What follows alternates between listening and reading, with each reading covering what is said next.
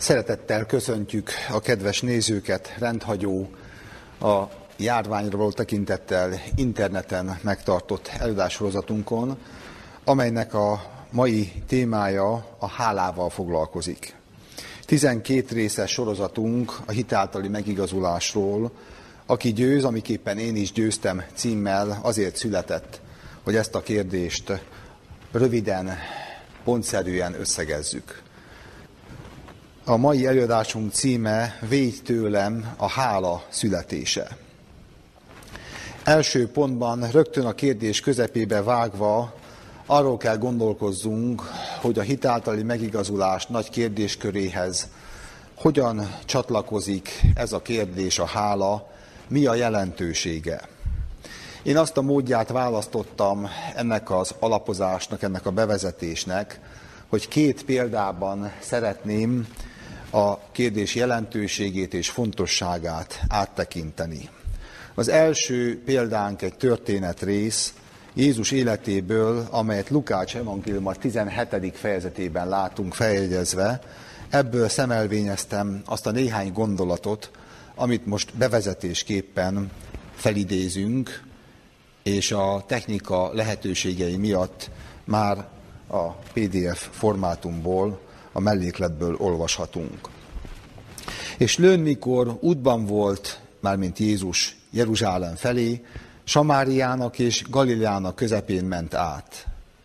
És amikor egy faluba bement, tíz bélpoklos férfi jött elé, akik távol megálltak, felemelték szavukat, mondván, Jézus, Mester, könyörülj rajtunk. És mikor őket látta, mondta nékik, Elmenvén mutassátok meg magatokat a papoknak, és lőn, amíg odamentek, megtisztultak. Egy pedig közülük, mikor látta, hogy meggyógyult, visszatért, dicsőítve Istent nagy szóval, és arccal leborult az ő lábainál, hálákat adott néki, és ez Samária beli volt. Felelvén pedig Jézus mondta, avagy nem tízen tisztultak én meg, kilence pedig hol van? Nem találkoztak, akik visszatértek volna dicsőséget adni Istennek, csak ez az idegen? És mondta néki, kelj föl, menj el, a te hited megtartott téged. A kérdés bevezetéséhez, a történet körülményeihez nagyon röviden csak annyit kell megemlítenünk, hogy délről északfele az ország szellemi központjába, vallási központjába, Jeruzsálembe utazik Jézus, és ahogy szokta, nem kerüli ki a vegyülékes lakosságú és keverék vallásosságú Samáriát. Ennek következtében utazik át ezen az országrészen. És nem csak egészséges, hanem beteg emberekkel is találkozik természetesen. Ebben az esetben tíz bélpoklossal, akik a lepra gyógyíthatatlan betegségében, a társadalom perifériáján, külön kolóniákban élve, tulajdonképpen élve biztosak abban, hogy hamarosan meghalnak, mert gyógyíthatatlanok. A történet ott nyer fordulatot, hogy ez a tíz gyógyíthatatlan beteg ember Jézust bizalommal szólítja meg, mesternek szólítja meg, ez tükrözi a meggyőződésnek és a bizalomnak nem akármilyen fokát, és a kérésük félreérthetetlen. A gyógyulás vágya átsüt a kérésen. Könyörülj rajtunk. Ezt a mondatot most nem elemezhettük részletesebben, hiszen nem Jézus gyógyításairól szól az előadásunk, ezen a ponton csak kitekintésképpen megjegyzem, hogy Jézus némely gyógyítása így kezdődik, akarsz-e meggyógyulni? Nem biztos ugyanis, hogy a beteg, aki szenved a betegségéből, feltétlen változtatni akar és szeretne, vagy hogy elfogadja-e a gyógyító tanácsait, vagy feltételeit. Egy a lényeg, a tíz bélpoklos kérése egyértelmű volt, Jézusról pedig azt olvassuk, hogy rögtön és minden további mondat nélkül útba igazítja őket gyógyulásuk tekintetében. Most nem saradgyúr, nem ráteszi a kezét a betegre, hanem elindítja őket ahhoz a testülethez, akinek Mózes törvénye szerint a rendeltetése, a feladata, hogy kiállítsa az egészségesekről és a betegekről a megfelelő igazolást. Menjetek el, mutassátok meg magatokat a papoknak, hogy megszülessen a passzus, egészségesek vagytok. A betegeknek kell tehát hitben elindulni, hogy végül megérkezzenek oda, akik kiállítják róluk az igazolást, hogy egészségesek. Jézus tehát a hit cselekedetének útjára indította a már benne bízó, őt mesternek szólító betegeket. A történet rövid beszámolója ennyi, és lőn, amíg odaértek, amíg odamentek, meggyógyultak. A kérdés jelentősége azonban, és itt léphetünk már is a jegyzetünkhöz, a kérdés jelentősége azonban nem a csoda. A hitről beszélünk tehát, amely megszületik tíz emberben, meggyőződés és bizalom tükröződik kérésükben, rábízzák magukat Krisztus szavaira, parancsra elindulnak, útközben meggyógyulnak. Ez az a történet, amelyre azt gondolnánk, hogy a mai modern világban is felfigyelnek sokan. Azonban Jézus mondani valójában a hangsúly nem a csodára, nem a csodás gyógyulás leírására irányul, hanem a történet súlypontja ezután következik, a hála az, amely a fókuszban van ebben a történetben. A hálás magatartás abból állt, hogy egy valaki visszatért, és köszönetet mondott. Úgy is fogalmazhatunk, hogy a hála az ő életében azt jelentette, hogy meggyógyulva a társadalom perifériáról, perifériájáról visszatérve nem a családjához sietett vissza, hanem először is elment valakinek megköszönni azt, hogy meggyógyult, nem felejtett el hálákat adni. Ekkor hangzik el Jézusnak a válasza ennek az egy visszatérőnek, a te hited megtartott téged. És ami előadásunkban azt mondtam az imént, hogy az alapozás, az indulás kérdésénél, az első pontnál a kérdésünk jelentőségére térjünk ki. Erre a szóra hegyezném ki a figyelmet, a te hited megtartott téged. Vagyis az első döntő kérdés volt mind a tíz beteg esetében, hogy hogy lesznek gyógyultak, hogy válhat hogy születhet meg róluk a gyógyultságot igazoló papi passzus, amely nyomán a társadalomba visszatérhetnek, a családjukhoz visszatérhetnek.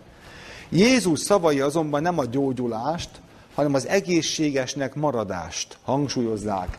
A következő kérdés, a lényegi kérdés Jézus szavaiban, maradni gyógyultnak hogy lehet? A te hited megtartott téged, mondja Jézus. Óriási jelentőségű ez a kérdés abból a szempontból is, hogy Jézusnak ezek a nagy jelentőségű szavai csak egy embernek hangozhatnak el a tízből. Kilenc meggyógyult, azt hiszem ma egy világjárvány idején mindannyian a csodás gyógyulásokra felkapjuk a fejünket, és felkapnánk a, a szemünket akkor is, most is. Azonban Jézus az egészségesnek maradást a a hited megtartott téged kifejezése a gyógyultnak maradást akarta hangsúlyozni valamilyen szempontból. A bevezetésünk második pontja tehát ezután egy példázat lesz, hogy nem elég a csodás gyógyulás, egészségesnek is, kell, egészségesnek is kell maradni. A kérdésünk a hála jelentőségével kapcsolatban a második szempont, amit hangsúlyozok, egy Jézusi példázat, nem egy történet tehát, ahol szintén a hála kérdéséről mond el Jézus valamit egy képzelt történetben, hogy hangsúlyozza a hallgatóság számára a lényegi kérdéskört. A történetünk Máté Evangélium 18. fejezetében található, és a nevezetes adószolga példázata, a tízezer tálentumos adószolga példázata. Annak okáért hasonlatos a menyeknek országa a királyhoz, aki számot akar vetni szolgáival. Mikor pedig számot kezdett vetni, hoztak elé egyet, aki tízezer talentummal volt adós, Nem tudván pedig fizetni, parancsolta annak ura, hogy adják el őt, feleségét, gyermekeit, mindenét, amilyen volt, és fizessenek.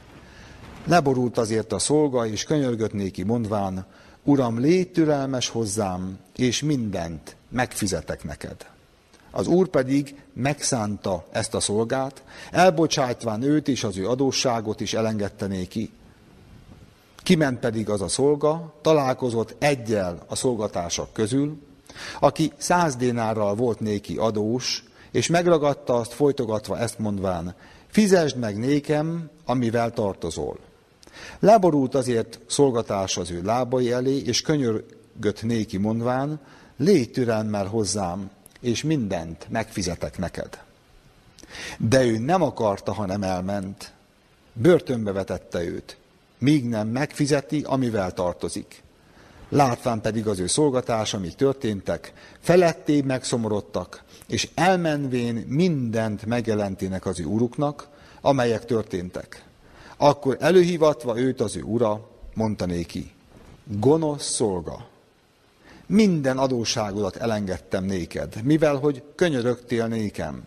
Nem kellett volna néked is könyörülnöd a te szolgatásodon, amiképpen én is könyörültem rajtad. Ekképpen cselekszik az én mennyei atyám is veletek, ha szívetekből meg nem bocsájtjátok kiki az ő atya fiának védkeit.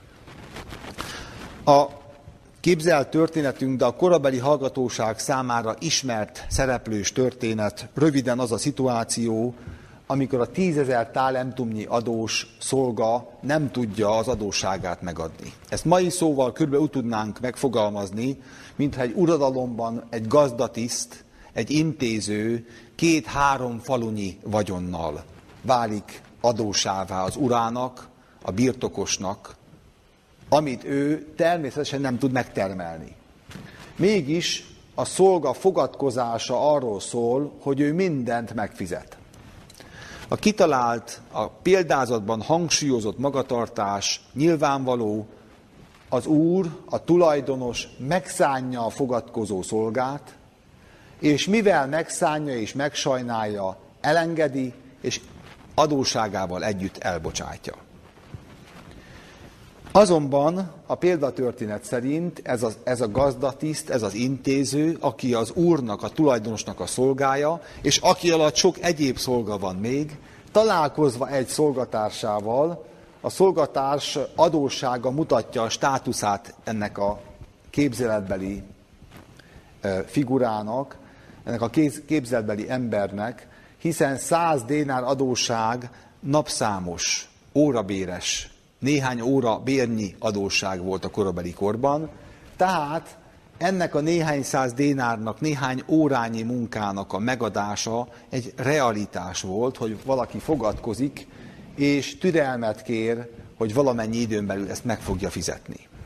A példázat hangsúlya arról szól, hogy a szolga elfogadja a tízezer talentumnyi megfizetetlen adósság elengedését, az intéző tehát ezt bezsebeli, ezt az óriási lehetőséget, de nem tudja elengedni a szolgatársának a minimális nagyságú adósságát. Nézzük a tanulságokat. A példázat elmondásának célja nyilvánvaló, hasonlatos a menyeknek országa kezdi Jézus a beszédét, a korabeli vallási elképzelések, a korabeli istenképek és Isten országa elképzelések módosítása. Jézus tehát céllal és okkal mondta el a körülbelül zsidó vallásos társadalomnak ezt az Istenről, az ítélőről szóló példázatot. A hála erkölcsi személyes kérdés eh, jellegét hangsúlyozta a beszédben, mert az Úr, a tulajdonos, nyilvánvaló Isten elengedi, megbocsátja az ember adósságát, bűnét előre, az ok pedig egyértelmű, azért, mert megszánja az adóst.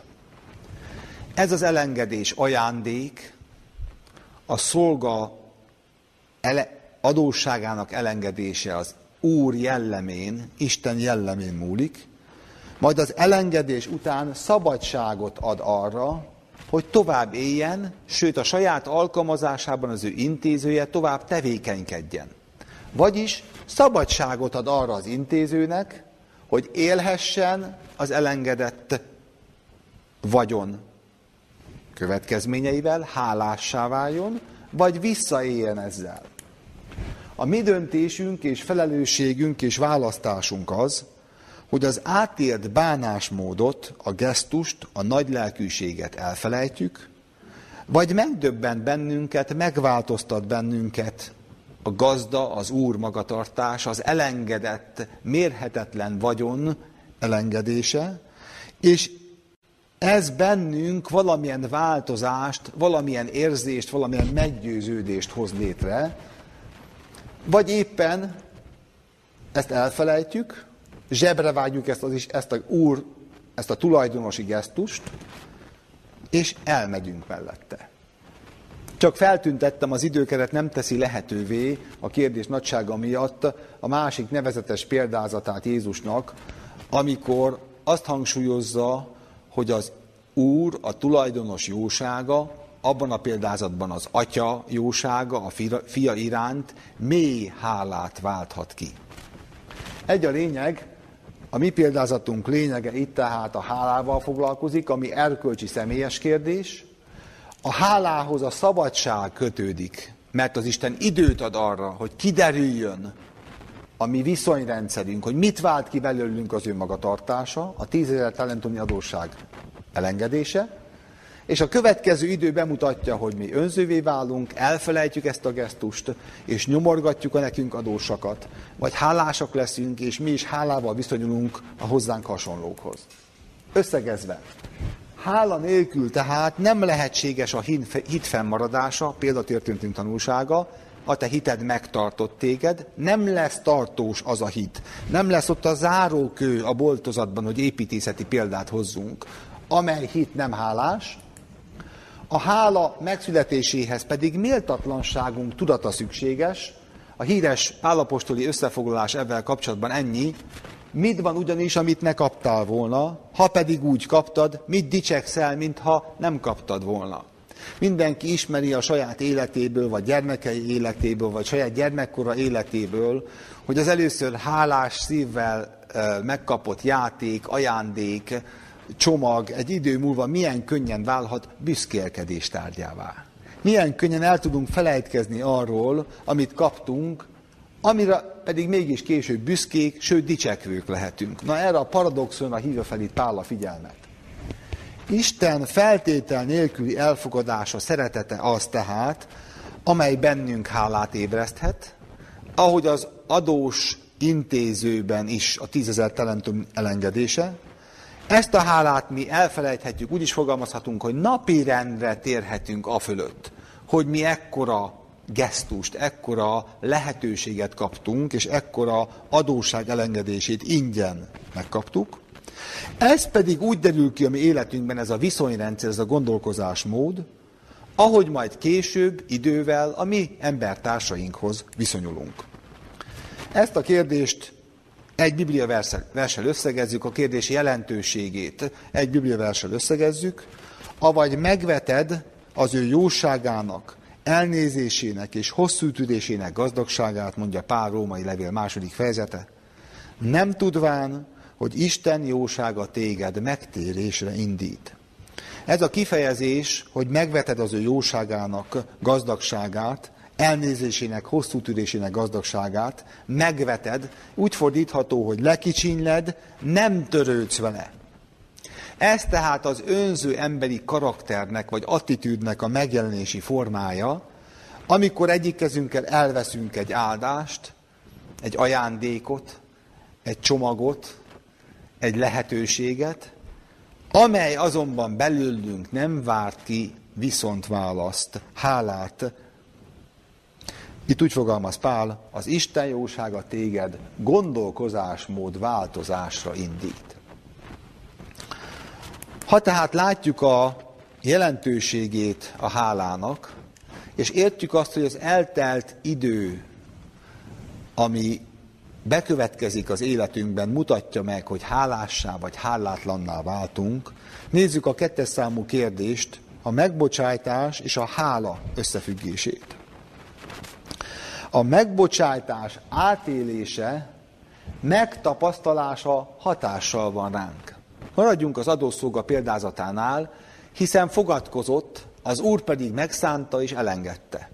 Nem azt mondta, hogy ennyi idő vagy annyi idő múlva megadod az adósságot, hanem a szeretetét, az együttérzését kifejezve, részvétre indulva felette, a fogadkozása láttán a szeretetét fejezte ki. Nagyon fontos a gyermeknevelésnél, és ez a mozat, amire szintén nem térhetünk ki, hogy a feltétel nélküli elfogadás gyógyító erővel bír, míg ellenben a szeretet megvonás az roncsol, károkat okoz. Az a gyermek, akinek az élete úgy telik, hogy a szülei szeretet megvonást gyakorolnak, és a gyermeknek újból és újból ostromolnia kell a szüleit, hogy kifejezze az ő, hogy kivívja az ő szeretetüket, az a gyermek sérült, felnőtté fog növekedni. Az Isten magatartása a példázatban a, a szerepeltetett gazda magatartása, aki előre feltétel nélkül szeret, a feltétel nélküli elfogadás tapasztalatát adja annak az intézőnek, ezzel teremti meg a lehetőségét, hogy szeretetet, hálát, elköteleződést ébreszten az emberben. Tehát mi a vizsgálatunk tárgya? Az Isten megbocsájtása, gesztusai, az ő jellemének a kifejeződései ébresztik a teremtményben ezt az érzést, ezt a meggyőződést, a rá nem szolgáltság magatartását, elköteleződést, hálát és szeretetet. E tapasztalat nyomán leszünk aztán képesek mi is, amikor már átéltük ezt a tapasztalatot, láttuk ezt a mintát, így viszonyulni másokhoz, ezt nevezi a lélektan mintakövetésnek, hiszen szemlélés, átélés után képesek vagyunk ezt a magatartást mi is reprodukálni. Van azonban egy kifejezés Jézus szavaiból, ami nem csak a mintakövetése teszi a hangsúlyt, hanem valami másra. János Evangélium első fejezet 12. versében ezt olvassuk.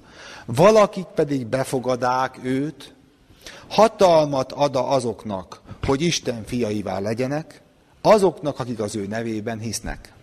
És itt az a kifejezés, hogy akik nem állnak ellene, akik engedik az Isten gesztusát, hogy közel menjen a szívükhöz, akik befogadák őt, azoknak adhat Isten, mivel beengedik az ő szívükbe, szabadságot, képességet, lehetőségét, jogot arra, hogy Isten fiaivá legyenek. Tehát itt a megbocsájtásnál már nem csak arról beszélünk, hogy Isten mintát ad, hogy nekünk hogy kell megbocsájtani mi szolgatársainknak, hanem ha engedjük az átélését annak, hogy nekünk Isten megbocsátjon, megbocsásson, ha mi nem keményítjük meg a szívünket vele szemben, akkor a minta mellett, hogy ő mit gyakorolt velünk, jogot, szabadságot, lehetőséget, képességet is ad arra, hogy mi ezt gyakoroljuk. Miért is van erre szükség? Azt olvastuk az imént, hogy az Isten jósága téged megtérésre indít. Ha mi elfogadjuk az Isten szeretetét, amely bennünket megaláz, és mi elfogadjuk az ő megbocsájtását, mert mi nem tudjuk megadni a tízezer talentumnyi adósságot, akkor ez a gondolkozásmód lesz, az az új gondolkozásmód, amely majd szabadságot, jogot, lehetőséget biztosít. Ez az alázatos szemléletmód arra, hogy mi Isten fiai legyünk.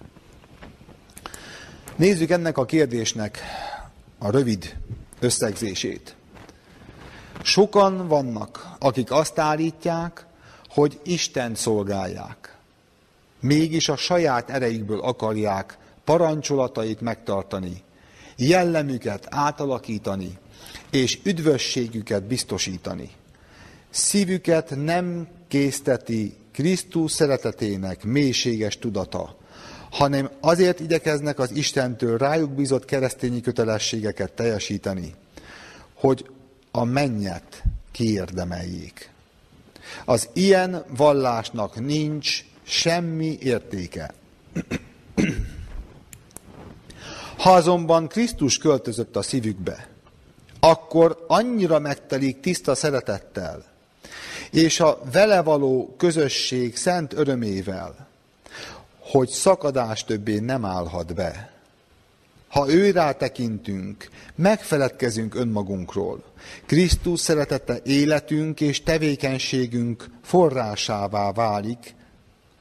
Ha szívünk mélyén éreztük Krisztus és az Atya szeretetét, akkor nem kérdezzük, mennyire szükséges megtartanunk Isten parancsolatait. Akkor nem akarunk megállni a legalsó szinten, hanem tökéletes összhangban kívánunk élni megváltunk akaratával. A legnagyobb komolysággal törekszünk ennek elérésére. A Krisztusról szóló vallástétel az iránta érzett mélyebb szeretet hiányában üres beszéd csupán, értelmetlen külsőség és szolgai járom.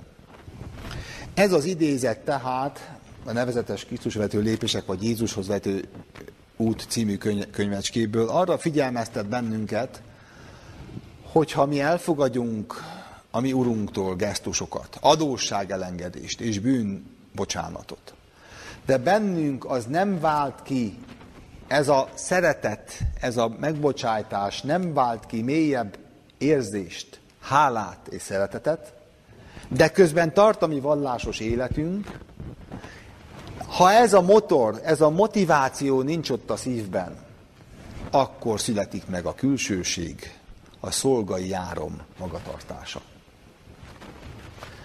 Ha van szeretet, ha van a megbocsájtásért való viszont érzés tapasztalata a szívben, akkor megfeledkezünk magunkról, akkor már nem mi vagyunk a középpontban, hiszen nekünk bocsájtottak meg valamit, mi már hálásak vagyunk, ezért válik Krisztus szeretete a mi motivációnká, és ezért akarunk fejlődni és összhangban élni vele, mert elköteleződtünk valaki iránt. Jön a harmadik kérdésünk, ami a hála születésének egy újabb óriási akadályát kell, hogy végig tekintse, mert sokszor mi nem csak az a probléma, hogy nem fogadjuk el az Isten gesztusait, vagy elfogadjuk és elfelejtjük, hanem van még egy előttes, egy ezt megelőző probléma is, ez pedig a vakság problémája.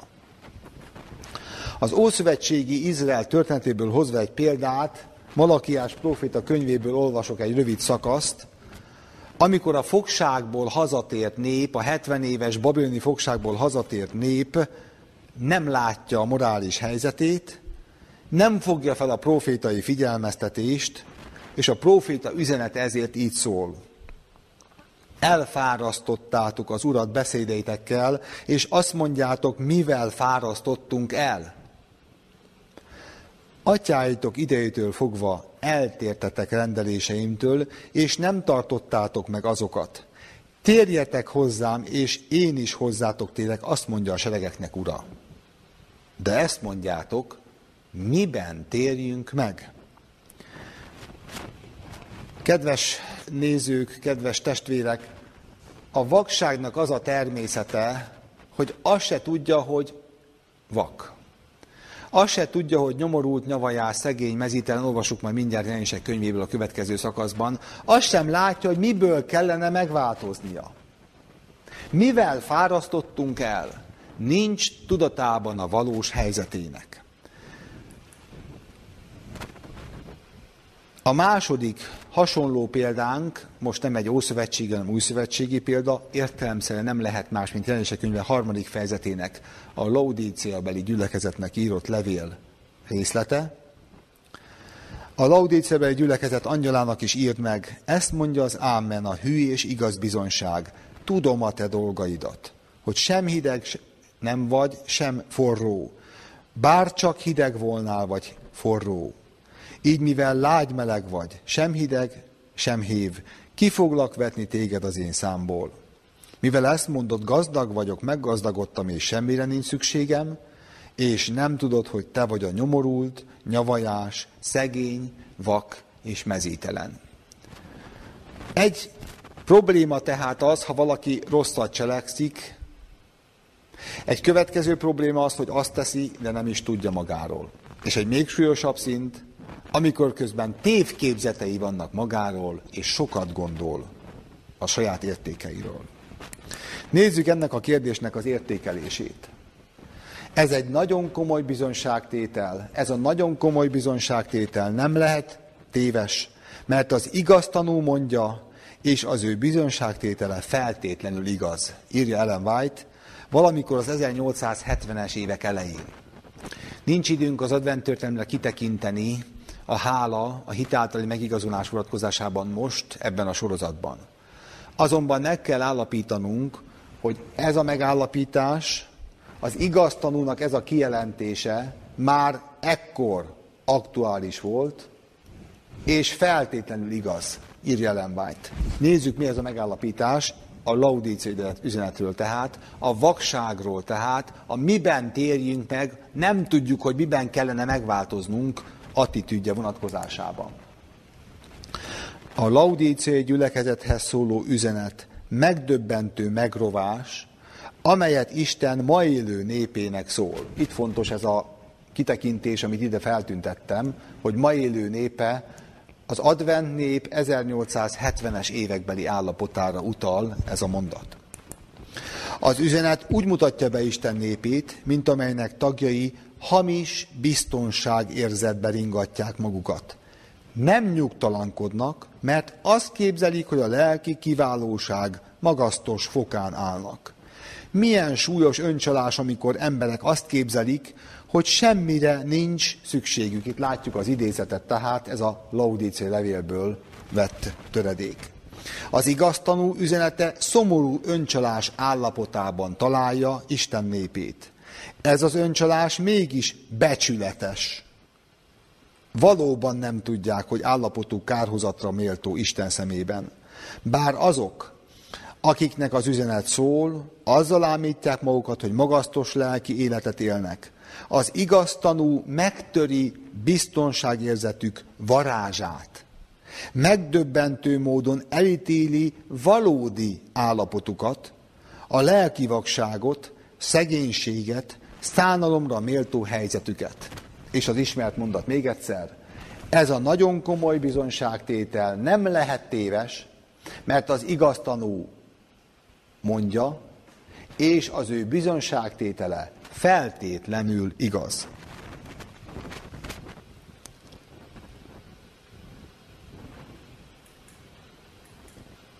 A figyelmeztető pró, profétai szó következménye ezek után mi lehet?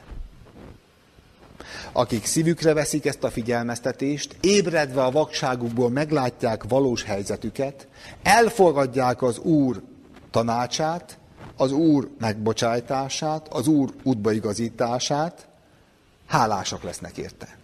Akik nem fogják fel ezt az üzenetet, azok ellenkezni fognak vele, sőt, nagyon fontos hangsúlyozni, hogy nem csak az üzenettel, hanem az üzenet képviselőivel is nyilvánvalóan, akik olyan üzenetet képviselnek, amelyet a vakok, a nyomorultak, a szegények, a mezítelenek nem fogadnak el. Miben térjünk meg, mondja az Ószövetségi Izrael.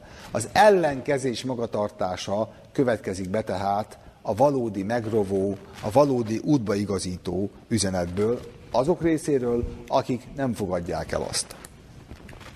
Ne gondoljátok, hogy azért jöttem, hogy békességet bocsássak-e földre. Nem azért jöttem, hogy békességet bocsássak, hanem hogy fegyvert. Itt a görög kifejezés az ellenségeskedés, a háborúság kifejezése. Vagyis a valóságról szóló üzenet mindig krízist eredményez. Kedves nézők, ezt a mi magyar közmondásunk is ismeri, hogy mondd meg az igazat és betörik a fejedet. Ezt a népi mondás világa is tükrözi ezt a valóságot. Mennyivel inkább igaz ez a mennyei kinyilatkoztatásra, amely kétélű éles kard, amely az ember indítékait is megítéli, amely a szívekig hatol. Igen ám, de ha a szabadságot adó Isten megengedi azt, hogy a teremtményei közül bárki, megértve ezt az üzenetet, mégse elfogadja, és időt ad Isten arra is, hogy ellenkezzen vele. Ez tehát a megbocsájtás és a hála összefüggése, és rögtön ebben a lendülettel itt a harmadik pontnál hangsúlyoznunk kell, hogy a hálás szív híján, a megbocsájtás elfogadása híján az ellenkezéssel automatikusan az ellenségeskedés, a háborúság, a támadás légköre fog felébredni mindazok részéről, akik magukra nézve ezt az isteni megalapítást sértőnek tekintik, akik ezzel szemben magukat megkeményítik. Hogyan változhat meg e torz gondolkodásmód? Ez a négyes pontunk értelemszerűen, ha látjuk, hogy ekkora jelentésű ez a gondolat, ha látjuk, hogy az advent név történelmében már az 1870-es években, mint betegség, ez a laudícia attitűd, ez az önigazult magatartásforma, ez a téveszmés, tévképes felfogásmód jelen van, akkor hogyan változhat ez meg? Az első pontunk, amit itt fel kell idéznünk, egy rövid, néhány perces előadásban nem térhetünk ki részletekre, a szemlélés által. Korintusi levélben mondja el Pálapostól ezt a törvényszerűséget, az Úr pedig a lélek, és ahol az Úrnak lelke, ott a szabadság. Mi pedig az Úr dicsőségét minnyáján fedetlen arccal szemlélvén, ugyanazon ábrázatra elváltozunk. Dicsőségről dicsőségre, úgy, mint az Úrnak lelkétől. A szabadság akkor jön létre, ha mi elfogadjuk a rabságból való szabadulást, mondja az írást ha a törvény alól az Isten törvényébe kerülünk. Ha a szívünkbe íródik be az ő beszéde, vagy más szóval a mai előadásunk nyelvén fogalmazva, hála születik bennünk iránta. De ez úgy jön létre, az egyik útja ennek a felismerésnek, ha mi fedetlen arccal szemléljük ezt a magatartást, és a szemlélés nyomán megszületik bennünk ez a felismerés. Ugyanazon ábrázatra elváltozunk. És így megszületik bennünk a Krisztusban érvényes szabadság, a vele együtt járás. Nézzük az ehhez kapcsolódó idézetet. Megszentelődni azt jelenti, hogy az isteni természet részeseivé leszünk, megkapjuk Jézus lelkét és értelmét, és az ő iskolájában tanulunk. Lehetetlen, hogy bárki közülünk saját ereje, vagy saját erőfeszítései által végrehajtsa önmagában ezt a változást. A Szentlélek a vigasztaló, akiről Jézus megígérte, hogy elküldi a világra, ő az, aki Krisztus képmására formálja át jellemünket. És amikor ez a munka befejeződik, akkor tükröződik vissza az Úr dicsőségének sugarai akkor tükrözzük vissza az Úr dicsőségének sugarait. Így hát annak a jelleme, aki így szemléli Krisztust, annyira hasonlóvá válik az övéhez, az övéhez, hogyha valaki ránéz, Krisztus jellemét látja ragyogni, mint egy tükörképből.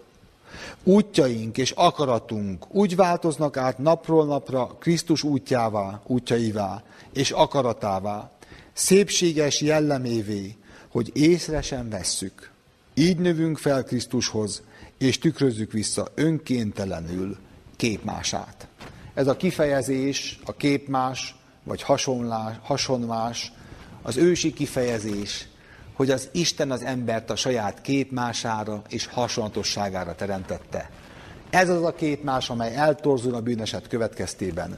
De ez az a képmás, amely hitáltal megigazulás útján, a hála születése nyomán, a hálás szolgálat nyomán, megszentelődés folytatásaképpen ezzel a képmással e, az elveszített képmás mintájára visszaformálódik.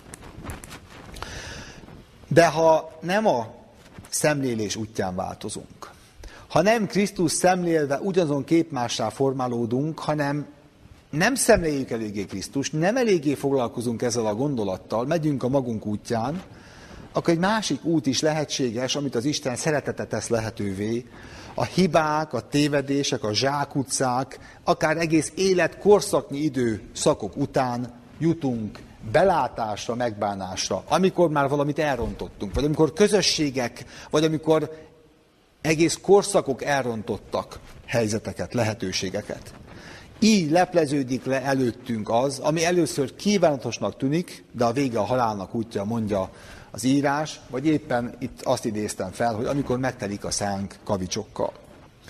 Ha az igazi megbánás nyomán kárnak és szemétnek, szemétnek ítéljük az eddigieket, akkor visszatérünk a szemléléshez, a kereséshez, és képesek leszünk megint elfogadni. Csak itt már veszteség van, itt már évek vagy évtizedek elrontott dolgok okozzák azt a helyzetet, hogy rádöbbenünk tehetetlenségünkre, hogy mondjuk tízezer talentumnyi gazdálkodási deficitet okoztunk az Urunknak, már csak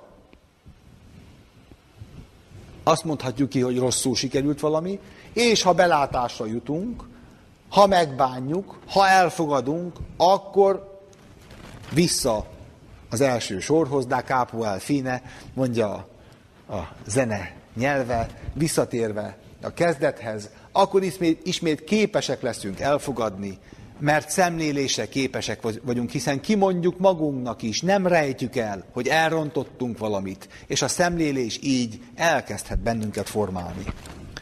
Így válik javunkra a keserűség. Ésajás könyvéből ezt olvasom a 38. fejezetből.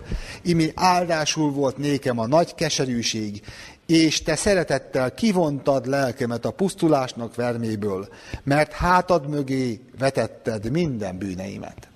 A felismert rossz, az elengedett, megbocsájtott bűn, a tapasztalata, hála tapasztalata, az ennek nyomán megszülető kereső magatartás, hiszen mi mondtuk ki, hogy valamit nem jól csináltunk, hiszen mi láttuk be, hogy valami helytelen volt, tesz képessé bennünket az elfogadás magatartására. Ha letettük a szennyes ruhát, akkor tud az Isten majd tiszta ruhát adni, szól a híres mennyegzői ruha példázata. Nézzük az összegzést. A bűnbánat a bűn miatti bánkódást és az attól való elfordulást jelenti. Mindaddig nem hagyunk fel védkeinkkel, amíg azok bűnös voltát fel nem ismerjük. Életünkben akkor történhet csak valódi változás, ha teljes szívvel elfordulunk a bűntől.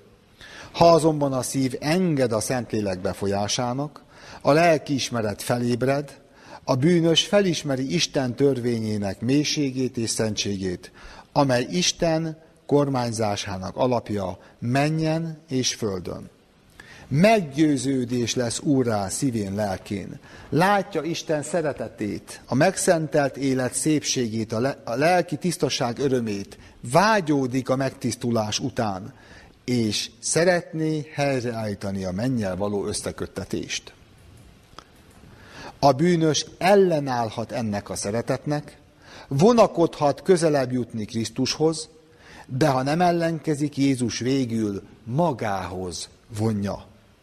Ugyanazon isteni erő, amely a természetet uralja, hat az emberi szívekre is. Kimondhatatlan vágyat ébreszt bennünk, olyas valami után, amink nincs. No ez a szemléletmód tehát két úton is megtalálható. Vagy belátás útján, szemlélés útján is felismerjük ezt, vagy ha nem, akkor kudarcok vezetnek rá arra, hogy a téveszméink helytelenek, és ha azokat elengedjük, akkor következhet ez a magatartás, a keresés, az elfogadás magatartása. Az úgynevezett 1888-as üzenet alapján, annak szóhasználat alapján, a hitáltali megigazulás logikájára, szóhasználatára szeretnék itt utalni. Tehát a bűnös ellenállhat egy darabig Istenhez, Istennel szemben, de ha nem ellenkezik, Jézus végül magához vonja. Nem mi keressük őt, hanem ő keres bennünket. Ő előbb szeretett bennünket, mondja az írás. És a mi életünk tulajdonképpen a folyamatos ellenállás az ő szent lelke keresésének, de ha ezzel felhagyunk, de ha elfogadjuk az igazi megbocsájtást, és ha hála ébred a szívünkben, akkor ő magához vonz, és akkor ez a szeretet, ez a hála, amiről ma beszélünk, megszülethet bennünk, ami a fiúság záloga, ami Isten és teremtmény együttmunkálkodásának a záloga. Idézzük fel ismét. Sokan vannak, akik azt állítják, hogy Isten szolgálják, mégis saját erejükből akarják parancsolatait megtartani. Jellemüket átalakítani, üdvösségüket biztosítani. Szívüket nem készteti Krisztus szeretetének mélységes tudata, hanem azért igyekeznek az Istentől rájuk bízott keresztényi kötelességeket teljesíteni, hogy a mennyet kiérdemeljék. az ilyen vallásnak nincs semmi értéke. Kedves testvéreim, kedves nézők, ez a mondat tonnás súlyú. A cselekedetek nem számítanak, hanem a cselekedetek indítéka számít. Miért teszünk mi valamit? Szívünket, ha nem krészteti Krisztus szeretetének mélységes tudata, hanem a hálától motivált valami, ez kívülről nem látszik. Csak egy ítélő Isten tudja pontosan megítélni. Akkor annak nincs semmi értéke, szól a tonnás súlyú kijelentés. Mi szeressük őt, mondja János első levele, mert ő előbb szeretett bennünket. Ez az ő előbb szeretete ébreszthet bennünk hálát, ha engedjük. Hogyan azonosítható az igazi hála, hogy különböztethető meg a hamistól? Zsoltárok könyve a hálás hívő ember nyilvános tapasztalatának bizonyítéka. Én a 32. Zsoltárt, mint bűnbánó Zsoltárt idéztem itt föl, amelyből kiderül, hogy melyek azok a gyümölcsök, amelyek a helyreállt rend, Isten és ember kapcsolatának az egyértelmű bizonyságai. Boldog, akinek hamissága megbocsájtatott, védke elfedeztetett, mint a boldog mondások a helyreállt érzelmi egyensúly. Lelkében családság nincsen. Az Isten megbocsájtása nyomán új gondolkozásmód születik. Amíg elhallgattam, megavultak csontjaim a napestig való jajgatás miatt. Míg éjjel-nappal rám nehezedé kezed, életerőbb ellankat, mint egy a nyár hevében. Kedves testvéreim, Isten időt ad a menekülésre. A pszichológia azt mondja az én elrejtő mechanizmusokra. Jónás könyve, ott a szabadság arról szól, hogy a dalabig a proféta maga elől és Isten elől fut az ellenkező irányba. Isten erre ad időt. Türelmes. De a következményeket nem hárítja el. Az én elrejtés következménye fizikai természetű is, napestig való jajgatás, megnehezedett lélek, életerő elgyengülése. Ez következmény. De ez is egy lehetőség, mint az előző pontunkban végigvettük, hogy egy varga betű után egy belátás szülessen, a felismerés, a kimondás, a bevallás, az el nem fedezés. És akkor levettem, levetted róla nem csak bűneimet, hanem bűneim terhét. Ez tehát olyan gyümölcs, amely azonosítási ponttal rendelkezik, hogy valaki nem a bűn következményeit fájlalja, hanem magát a rosszat, és attól fordult el a gondolkozás módja. A Szentlélek munkája csendes és észrevétlen, de eredményei mégis nyilvánvalóak. Ha szívünk Isten lelke által megújult, életünk bizonságot tesz erről a tényről. Változás áll be életünkben és szokásainkban.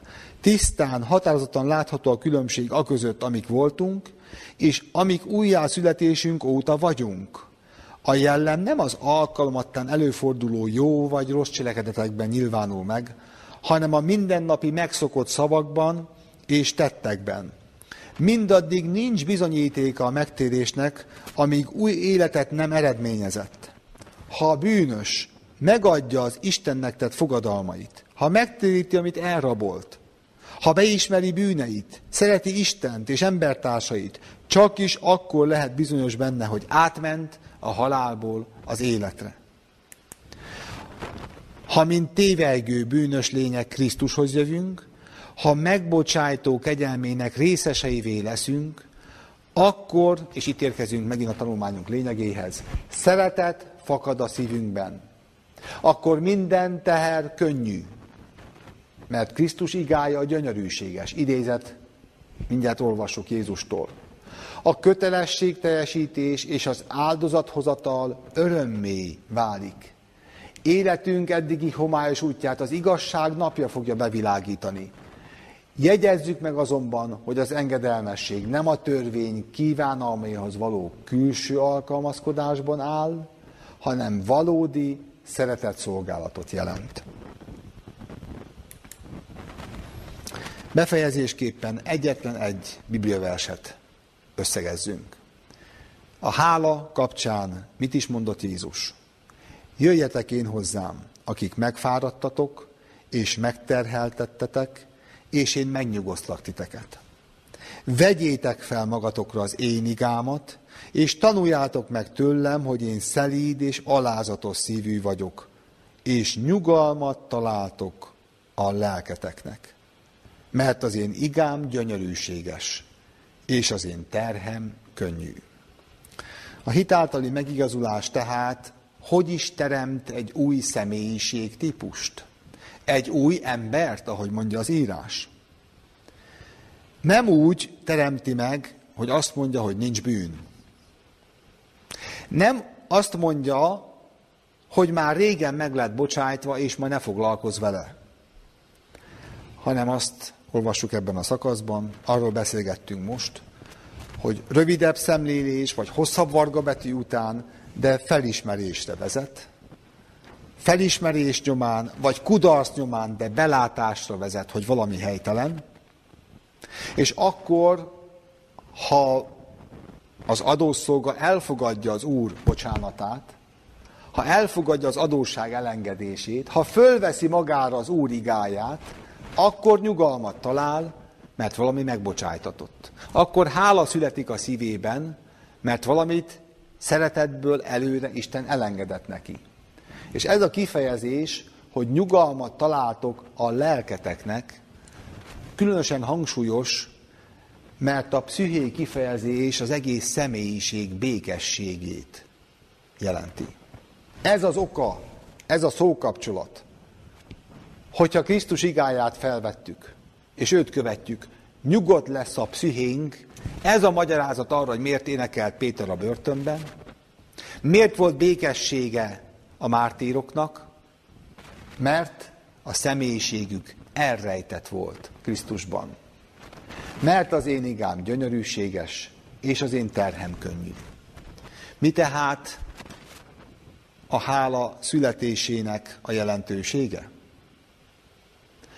Azt a motivációt adhatja meg az igaz élethez, amely Isten számára egyedül értékes, és talán befejezésképpen vissza, visszatérünk ez a híres idézethez. Az engedelmesség nem a törvény kívánalmaihoz való külső alkalmazkodásban áll, hanem valódi szeretett szolgáltot jelent. Ez a hála jelentősége. Enélkül lehet vallásos életet élni, de az nem keresztény szolgálat. Nem önkéntes szolgálat, vagy ahogy Jézus fogalmaz, nem gyönyörűséges és könnyű szolgálat. Iga és teher, mert ez az élet, ami emberi természetünkben zajlik, és ez az emberi természet újból és újból impulzust ad arra, hogy emberi módon lépjünk, és emberi módon oldjunk meg kérdéseket. Azonban a megváltás munkája arról szól, hogy ne test szerint járjunk, hanem lélek szerint. Ráadásul az előbb olvasottak szerint nem parancsból, nem külső alkalmazkodásból, mert egy felekezet, egy regula azt mondja, hanem azért, mert valódi szeretett szolgálat képezi életünk motivációját.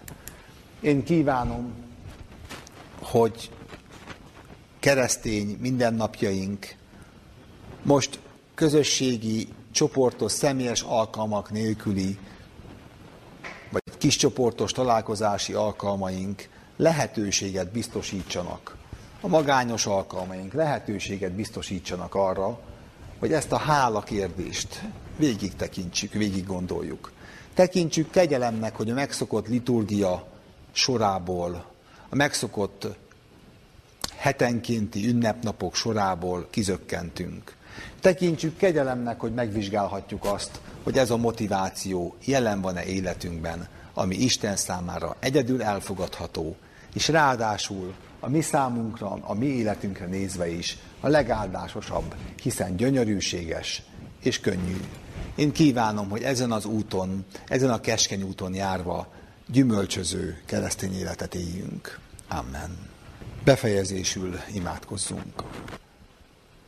Mennyei atyánk, köszönjük, hogy Jézus Krisztus olyan sokféleképpen beszélt a háláról, példatörténetekben, de személyes gyógyításokban is a jelentőségéről félreérthetetlenül beszélt annak, hogy a hitünk a hála nélkül nem maradhat fenn.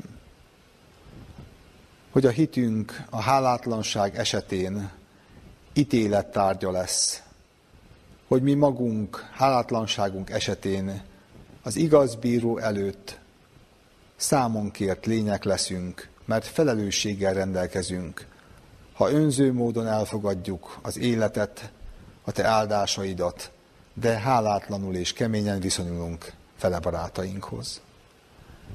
Köszönjük, hogy ebben a néhány percben gondolkozhattunk arról, hogyan születik meg ez a tapasztalat bennünk.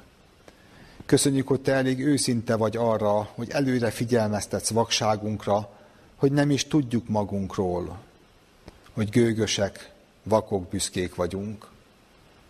Köszönjük, hogy te elviseled ezt a butaságot, ezt a rövidlátást, ezt a naivitást, ezt a magabiztosságot. És viselve ezt, tudósítasz bennünket arról, hogy innen kell változzunk. Köszönjük, hogy van igaz tanú, aki erről már több mint száz év óta figyelmeztet bennünket, mint adventről tanító népet. Ments meg a magabiztosság és a büszkeség végeláthatatlan zsákutcájából, amely az ószövetségi nép nagy csapdája is volt, hiszen a kiskorúak mesterének tekintették magukat, de csak az ismeret és az igazság formáját ismerték. Segíts bennünket, kérünk, hogy számot vessünk, különösen most ebben a szétszóratott állapotban, hogy a hála motiválja-e, a szeretet készteti-e a mi életünket irántad. Segíts emlékezzünk a rettentő súlyú kijelentésre, hogy ennek a hiányában az egész, egész Isten tiszteltünk és szolgálatunk semmit nem ér, csak szolgai árom. Köszönjük ugyanakkor, hogy te olyan őszintén beszéltél arról, hogy a te követésed ezzel a szemlélettel nem ítélet végrehajtás, hanem gyönyörűséges iga, és teher, amely ugyanakkor könnyű. Segíts tapasztalni ezt az együttjárást veled, az általad elő, előkészített jó cselekedetek betöltését. De ugyanezzel a hangsúlyjal és lehelettel kérjük, ments meg az egyéni és közösségi zsákutcáktól, amely ezt szeretné pótolni. Végezetül köszönjük Istenünk, hogy olvashattunk arról is, hogyha mégse szemlélés által változunk, mégse belátás útján jön létre az új gondolkozásmód. Köszönjük, hogy te akkor is türelmes vagy, és a pusztai vándorlás 40 évét, vagy az advent nép több mint száz éves vándorlását is te szeretettel hordozott csak azért, hogy egyenként mindannyian, kisebb vagy nagyobb, egyéni vagy kollektív tévedések után felismerésekre, belátásra, alázatra, elfogadásra jussunk.